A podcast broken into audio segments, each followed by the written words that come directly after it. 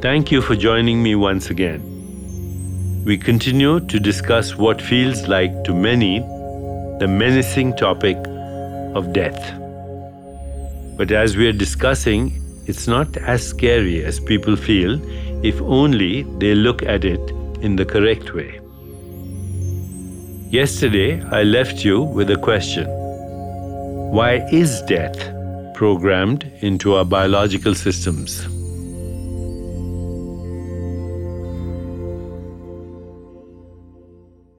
Well, we can only guess. Biologists called programmed cellular death. Uh, they have a term for it. It's called apoptosis. Apoptosis is programmed cellular death. When a cell forgets to die, we call that cancer. Cancer is the loss of the memory of death. Um, the cell is on its own mission of immortality at the expense of the body.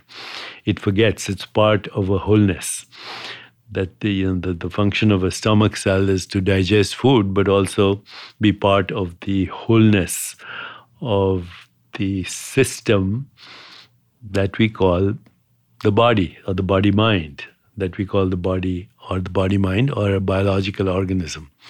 Similarly, our ecosystem is a holistic system that can only be maintained if there is programmed uh, death. Uh, of course, in an ecosystem, uh, that's also the what we call the food chain.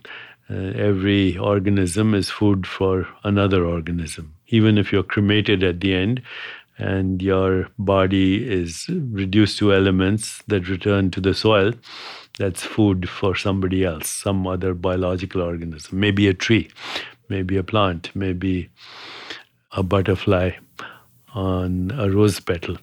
But uh, that's how life is possible.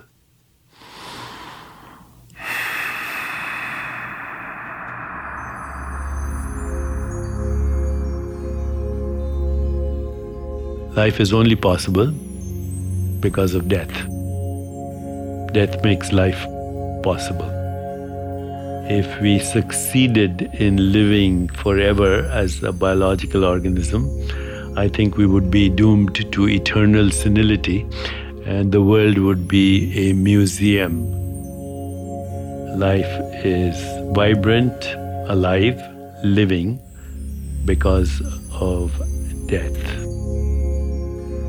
I leave you here for today, pondering this new perspective on death. Tomorrow, we'll explore the other side of death loss.